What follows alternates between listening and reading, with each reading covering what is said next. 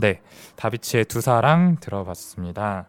저희 두 번째 사연으로 넘어가기 전에 또 밖에 계신 청취자분들께서 주신 사연 읽고 소개해드리는 시간 갖도록 하겠습니다. 어, 제가 먼저 읽을게요. 어, 이 사연은 유린의 가족님께서 보내주셨습니다. 안녕하세요. 모카 라디오 pop-up store는 가고 싶었는데 처음으로 오게 되어 즐겁습니다. 이번엔 꼭 오고 싶었는데 마침 내부자들 선생님들이 진행하신다 해서 더욱 즐겁게 왔습니다. 내부자들 열심히 구독하고 좋아요 누르고 있습니다. 아 정말 감사합니다. 너무 감사합니다. 예. 한동안 불안과 스트레스로 힘든 적이 있었는데 내부자들 들으면서 도움 많이 받았습니다. 구독자 수 안 는다며 걱정하지 마시고 어, 진짜 최근 저희의 마음을 다 알고 계시네요. 네. 네, 네. 제아의 팬들이 많으니 앞으로 계속 방송해 주세요. 라고 저에게 응원 메시지를 보내주셨습니다. 아 감사합니다. 너무너무 감사합니다. 네. 네. 다음 사연은요. 안녕하세요. 262일 된 남자친구랑 같이 왔어요. 하트 보내주신 때라기님이신데요. 와 262일 아우, 이걸 세실 디테일해요. 정도 네네네. 네, 대단하십니다. 네. 근데 262일 동안 만났어도 맨날 부끄러워요. 왜냐면 맨날 봐도 늘 새롭고 짜릿하거든요. 아 이거 정우성 씨 그 멘트 아닌가요? 네 남자친구는 제가 부끄럼 열매를 먹어서 그렇대요. 근데 그게 아니고 아 너무 잘생겨서 그런 것 같아요. 현우야 사는 동안 많이 버시오. 하트. 어, 한 줄 한 줄에 정말 애정이 넘쳐요. 진짜. 어, 네. 그 마음이 고스란히 전달이 되네요. 네. 아, 아무튼 때라기 님 그리고 남자친구 현우 님 앞으로도 많이 많이 행복하시고 영원히 함께 하시기를 예 바라겠습니다. 예. 어, 중간에 또 신청해 주신 노래가 있어 가지고요. 예, 요것 하나 틀어 드리고 이어나가도록 할게요. 어, 신청곡 브루노 마스의 The Way You Are 들려드리도록 하겠습니다.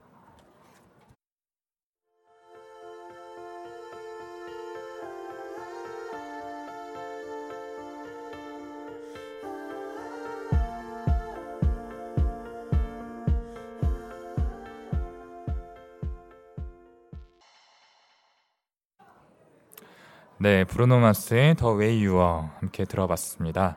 이제 이어서 저희가 준비한 두 번째 사연 소개해 드리도록 하겠습니다. 이 두 번째 사연은 제가 직접 읽어 볼게요. 저는 스무 살이고 대학교를 다니고 있습니다. 저는 사람들이 말하는 것에 대해서 잘 공감하지 못하는 것 같아요. 대인 관계에서 서로 어떤 일에 대해서 말하는 것이 저는 너무 재미가 없고 상대방이 겪은 슬픈 일에 잘 공감도 되지 않습니다. 이런 게 이상한 건가요? 누가 어떤 얘기를 꺼내면 그 이야기를 듣고 아 그렇구나 라는 생각만 들어요. 그래서 대인 관계가 너무 어려워요. 억지로 재밌는 척을 하면은 표정에서 다 티가 나고 저 자신은 남에게 공감을 못하면서 남에게 나를 공감해 달라고만 하는 것 같아요. 노는 거 좋아하고 사람들 많은 거 좋아하는데 그 이야기에 공감하지 못하니까 끼지도 못하게 되고 점점 멀어지더라고요. 스트레스가 되고 우울증이 되었어요. 그래서 혼자 있는 것이 더 편하고 좋더라고요. 그런데 또 한편으로는 외롭기도 하고 소외되는 것이 너무 싫어요. 그리고 남에게 저에 대한 깊은 이야기를 하기가 두려워요.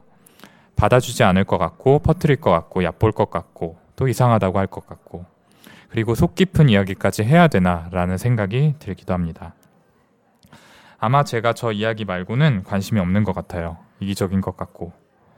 그래도 사람들이랑 잘 지내고 싶어요. 편하게 웃으면서. 그런데 말을 먼저 꺼내는 것도 어렵고 그 대화에서 공감하는 것도 어려우니까 대화도 잘 안 되고 자신감도 떨어지고 점점 진지해지기만 하고 저는 왜 이러는 걸까요? 음, 네. 사연 잘 들어봤습니다. 어, 힘든 고민 보내주셔서 감사하고요. 이런 비슷한 고민 가지고 계신 분들 정말 많으실 거예요. 네. 사람들과 어울리는 게 힘이 드는데 참 어느 위치에 있던 사회생활이라는 건 할 수밖에 없는 거잖아요. 그렇죠. 예. 예. 특히 이분께서는 사람들을 좋아하는 마음이 있는데 음, 자꾸 소외되다 보니까 음, 우울증까지 왔다. 음. 이렇게 표현하셨잖아요. 예, 더 안타까운 마음이 들었습니다. 네, 맞습니다. 이 사람과 어울리기 어렵다라고 느끼는 데는 많은 이유가 있겠지만 사연자분께서는 그 중에서도 다른 사람 이야기에 좀 잘 공감이 안 된다. 내가 공감하는 능력이 떨어지는 것 같다. 어, 이렇게 얘기를 해주셨고 그게 가장 큰 사회생활의 어려움의 이유라고 생각을 하고 계시는 것 같습니다. 그렇다면 공감이 과연 무엇인지에서부터 이야기를 시작해 보면 좋을 것 같아요. 이런 어려운 내용은 허경 선생님께 설명을 좀 부탁드리도록 네, 하겠습니다. 준비를 좀 해왔습니다. 네. 이 공감, 엠파시라고 하죠 영어로는. 네, 요거는 다른 사람의 입장에서 생각하는 능력입니다. 네, 좀 더 구체적으로는 다른 사람의 처지가 되어보고 어, 그 사람의 감정과 어떤 관점을 이해하고 이해를 활용해서 우리의 행동을 인도하는 과정을 통틀어서 공감이라고 합니다. 그런데 많은 분들께서 생각하는 공감은 그냥 그 사람의 입장에 대해서 음, 똑같이 느끼는 거라고 생각하거든요. 그런데 이건 공감보다는 어, 그들과 동감하고 동조하는 음, 그러니까 엠파티가 아니라 심파티에 더 가깝습니다. 공감은 그 사람의 경험이나 상황을 알아채고 이해하는 거지 이제 상대방에 동의하거나 같이 느낌을 나누는 건 아닙니다. 그러니까 친구가 집에서 야 나 아버지와의 관계 때문에 너무 힘들다. 아버지가 맨날 술 마시고 집에서 막 화를 내 때문에 너무 괴로워. 라고 막 눈물을 흘리는 상황이에요. 음, 네. 음. 이때 아 지금 상황에서 너무 힘들겠다라고 생각하는 게 공감입니다. 이렇게 좀 해봐라고 해결하려고 하는 것도 아니고 그냥 단지 이해하는 거죠. 근데 이 상황에서 막 친구랑 같이 울어요. 음, 네, 너무 슬프니까. 음, 그러니까 요거는 동감이라고 할 수 있겠죠. 네. 네. 공감과 동감 굉장히 단어가 비슷해서 헷갈리실 수 있는데 그 차이에 대해서 허경 선생님이 말씀을 해주셨고요. 어, 정신과 진료실에서 저희 정신과 의사들이 하는 거는 대부분 공감이죠. 근데 가끔씩 이 환자분들께서 해주시는 이야기가 너무 아프고 특히 저의 개인적인 경험, 과거 이런 것들을 떠올리게 했을 때는 동감을 하게 됐을 될 때도 있습니다. 예. 나의 상처가 되살아나면서 굉장히 좀 울컥하게 되는 거죠. 같이 분노하게 되는 그런 경우들도 있고요. 그렇죠. 네. 그리고 이런 마음들을 표현하는 게 꼭 나쁜 것만은 아닌 게 이런 마음을 드러내게 되면은 또 한편으로 환자분들께서 의사가 진정성 있게 내 마음을 알아주는구나 이렇게 느끼게 되기도 합니다. 하지만 문제가 되는 건 너무 이 감정에 몰입하게 되면은 환자분들이 처해 있는 상황을 객관적으로 보지 못하기 때문에 실제로 도움이 되는 조언을 하기 어려워지게 되는 거죠. 그리고 잘못된 방향으로 치료를 끌고 나가는 경우도 생기게 되고요. 그래서 이제 환자분들을 진료할 때 항상 스스로 어떤 선을 잘 지키고 있는지 돌아봐야 되고요. 또 동료들에게 자문을 구하는 경우들도 있습니다. 네. 전연차 때는 좀 고민했던 기억들이 납니다. 어, 다시 공감 이야기로 돌아와서요. 공감은 인지적 공감, 그리고 정서적 공감, 이렇게 두, 구- 두 가지로 구분해서 이야기를 할 수 있습니다. 인지적 공감이라는 건 어, 상대방이 처해 있는 상황을 고려해서 어떤 생각, 어떤 감정이 생겨났는지를 파악할 수 있는지를 측정하는 거고요. 정서적 공감이라는 건 그 공감하는 행동, 행위로 인해서 또 올라오는 정서적인 변화, 여기에 초점을 맞춘다고 생각을 하시면 됩니다. 말이 좀 어려운데요. 좀 쉽게 설명을 드리자면, 어, 인지적 공감은 상대방의 마음을 의식적으로 아는 거고요. 음. 네, 정서적 공감은 상대방의 마음을 본능적으로 느끼는 거라고 할 수 있겠습니다. 앞서 말씀드린 개념으로 봤을 때 정서적 공감은 좀 동조에 가까운 부분이 있어요. 음, 네, 그렇게 느껴지기도 하네요. 네. 네. 네, 이 인지적 공감 능력 그리고 정서적 공감 능력 이 두 가지가 둘 다 높은 사람도 있고요. 둘 다 낮은 사람이 있기도 하지만 두 가지는 별개의 개념이다 이렇게 생각을 하시는 게 맞습니다. 근데 이게 좀 개념적인 내용이다 보니까 어려우실 수 있을 것 같아 가지고 저희가 예를 한 가지 들어서 설명을 드릴게요. 예. 이제 회사에서 상사와의 관계에서 벌어지는 일이에요. 그래서 친구가 회사에서 상사가 나를 너무 괴롭힌다. 내가 조금 실수했더니 진짜 뭐라고 하더라. 예전에 안 해봤던 일인데 잘하는 게 오히려 이상한 거 아니야? 이렇게 얘기를 하는 그런 상황을 가정을 해보죠. 이럴 때, 야, 진짜 처음 해보는 일인데 당연히 정신 없지. 일하기 버거운 마당에 사수까지, 상사까지 그런 식으로 나오면 마음이 정말 괴롭겠다. 이렇게 생각을 할 수 있는 게 인지적인 공감이고요. 어, 곧바로 같이 화를 내주고 속상해 하는 그런 표현들을 하는 게 정서적 공감이다. 이렇게 볼 수 있겠습니다. 네, 맞습니다. 그 앞서 두 가지 인지적 공감과 정서적 공감을 별개로 생각해야 된다라는 말씀을 드렸었는데요. 한쪽만 발달하는 경우가 꽤 많죠. 음. 정서적 공감만 발달한 경우에는 이 속상함이라는 감정에 대해서 생각하는 것, 그러니까 그 정도의 공감은 가능하지만 상대방의 입장에서 상황을 이해하는 그 능력, 그러니까 느끼는 건 가능하지만 이해하는 능력은 떨어지기 때문에 이 감정의 정도를 잘못 추정할 수 있습니다. 그러니까 쉽게 말해서 투머치가 되는 음, 거죠. 그럴 수 있다는 거죠. 네, 듣는 입장에선 같이 화를 내주니까 고맙긴 한데 아, 그 정도까지는 아닌데 라고 생각을 하게 될 때도 있고요. 음. 어, 공감해주는 쪽에서는 야 뭘 그 정도가 아니야. 난너 때문에 눈물까지 나는데 야 너 너무한 거 아니야? 라면서 오히려 뭐 화를 내게 될 수도 있는 거죠. 음, 네. 그렇죠. 방금 말한 상황이 이 인지적 공감 그리고 정서적 공감 중에서 정서적 공감만 발달한 사람의 경우를 말씀을 드린 거고요. 반면에 이 인지적인 공감만 발달한 쪽에서는 아, 잘못 잘 못하는 일을 알려주지도 않고 화만 낸다니까 정말 속이 상하겠군이라고 머리로는 이해할 수 있지만 거기에 맞게 자연스러운 감정을 표현하는 건 굉장히 어렵다는 겁니다. 사실 공감이라는 게 표현이 되어야 상대방한테 전달이 되고 상대방이 그것을 듣고 위안을 얻는 거 아니겠어요? 예. 이렇게 인지적인 공감 능력은 뛰어나지만 정서적 공감 능력은 부족한 사람도 있고요. 아까 우리 허경 선생님이 얘기한 것처럼 정서적 공감 능력이 뛰어나서 상대방이 울 때 같이 울어주고 누군가 웃을 때 같이 웃는 것이 자연스럽게 이루어지지만 정작 상대방이 어떤 처지에 놓여 있는지는 이해하지 못하는 사람들도 있습니다.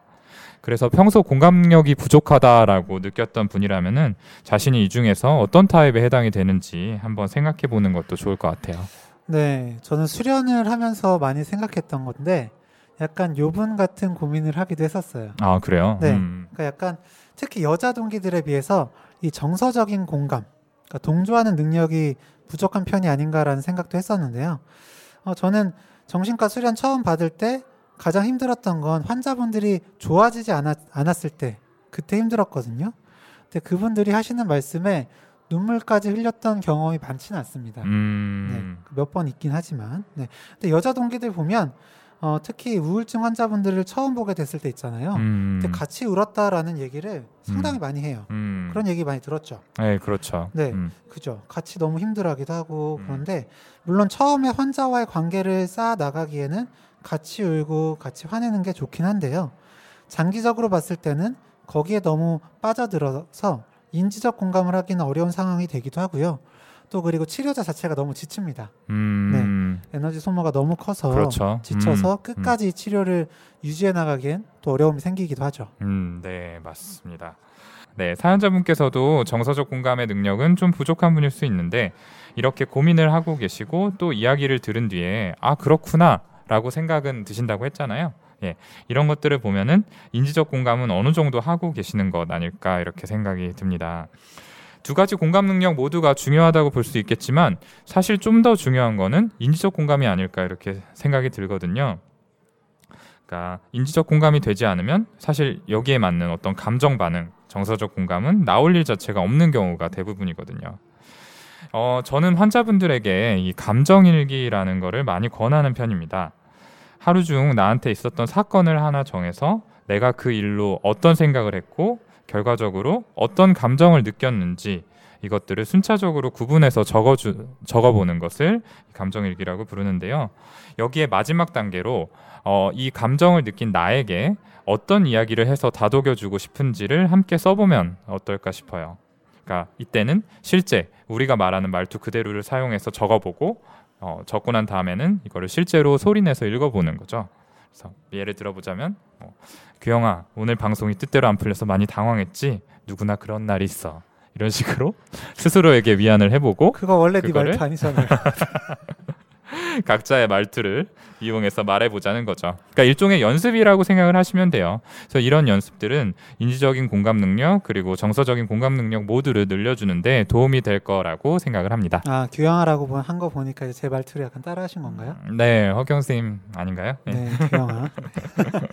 네, 이 공감 능력도 중요하지만 이분께 중요한 거는 이 남들이 나를 어떻게 보는지에 대한 생각, 특히 부정적으로 보지 않을까라는 그 걱정이 더 사연자분을 힘들게 하는 그런 부분이 아닐까 싶습니다. 음, 음. 그러니까 그 친구가 힘들어할 때 아예 이해하지 못하고 혹은 막 비난하거나 상처를 주고 계시는 건 아니잖아요. 그렇죠. 네, 음. 자책하지 않으셨으면 좋겠고요. 오히려 그 친구가 힘들어할 때 정말 도와줄 수 있는 건 이 사연자분 같은 그런 사람일 수 있어요. 음. 네. 그리고 사람마다 원하는 공감의 종류는 또 다릅니다. 어떤 사람은 정말 같이 울어주는 걸 원하는 사람이 있고요. 오히려 그런 반응을 부담스러워하는 사람도 있죠. 그냥 사연자분께서는 사연자분만의 그 방식으로 공감해 주시면 좋겠습니다. 아, 네. 좋은 이야기입니다. 네. 네. 사연을 몇 가지 온 게 있는데요. 그거 말씀드리고 좀 노래 듣고 다음 사연으로 넘어가 볼까요? 음. 네, 그렇죠. 네. 네. 소개 하나 해 주시죠. 네. 네, 문종덕님께서 네 들려주시는 이야기인데요. 형제들과 함께 점심 식사하고 이 좋은 곳에 추천해 주시어 감사하고요. 마음도 믿기를 바라고 성공하세요라고 하셨습니다. 동생이 생신이신가 봐요. 56회 생일을 축하해 주세요라고 하셨습니다. 아 진심으로 축하드립니다. 네, 축하드립니다. 네. 다음은 쪼매난 이쁜이 님께서 아, 네, 귀여운 닉네임이네요. 예. 주신 사연입니다. 임신과 출산 후 늘어난 체중과 신체 변화를 겪고 우울증이 함께 왔습니다. 가족을 지켜야 하는 일념으로 버티고 있을 때쯤 줌바 어, 댄스죠. 예. 음. 라는 세계에 빠져 운동을 하면서 활력소를 얻었습니다. 어, 이것을 통해서 나를 위해 뭔가 할 수 있다는 자신감이 생겼고 체중 감소와 함께 건강과 가족을 지킬 수 있는 힘이 생겼습니다. 이렇게 얘기해 주셨네요. 아, 예. 스스로의 노력을 통해서 또 정신 건강을 지키신 아주 좋은 경험을 하셨고요. 아주 앞으로도 좀 계속해서 잘 지내실 수 있기를 바라겠습니다. 네, 좀 힘내셨으면 하는 사연이 하나 있는데요. 네, 작은 세상님께서 힘든 수험 생활을 하고 있습니다. 벌써 1년 반이 지났는데 큰 결실을 보지 못해 실망스럽고 답답합니다. 여름이 되니 더욱 기력도 떨어지고 집중력도 떨어지네요. 힘내라고 꼭 내년에는 원하는 합격으로 웃길 빌어주세요. 기도 팍팍 넣어주시고요. 네, 정말 진심으로 기도하고요. 화이팅 한번 해드릴까요? 네, 할까요? 하나, 둘, 셋. 화이팅! 네. 그럼 이분께서 신청해주신 노래 들어보면 어떨까 싶습니다. 영화 국가대표 OST죠. 러브홀릭의 Butterfly 듣고 네 다음 사연 이어가겠습니다.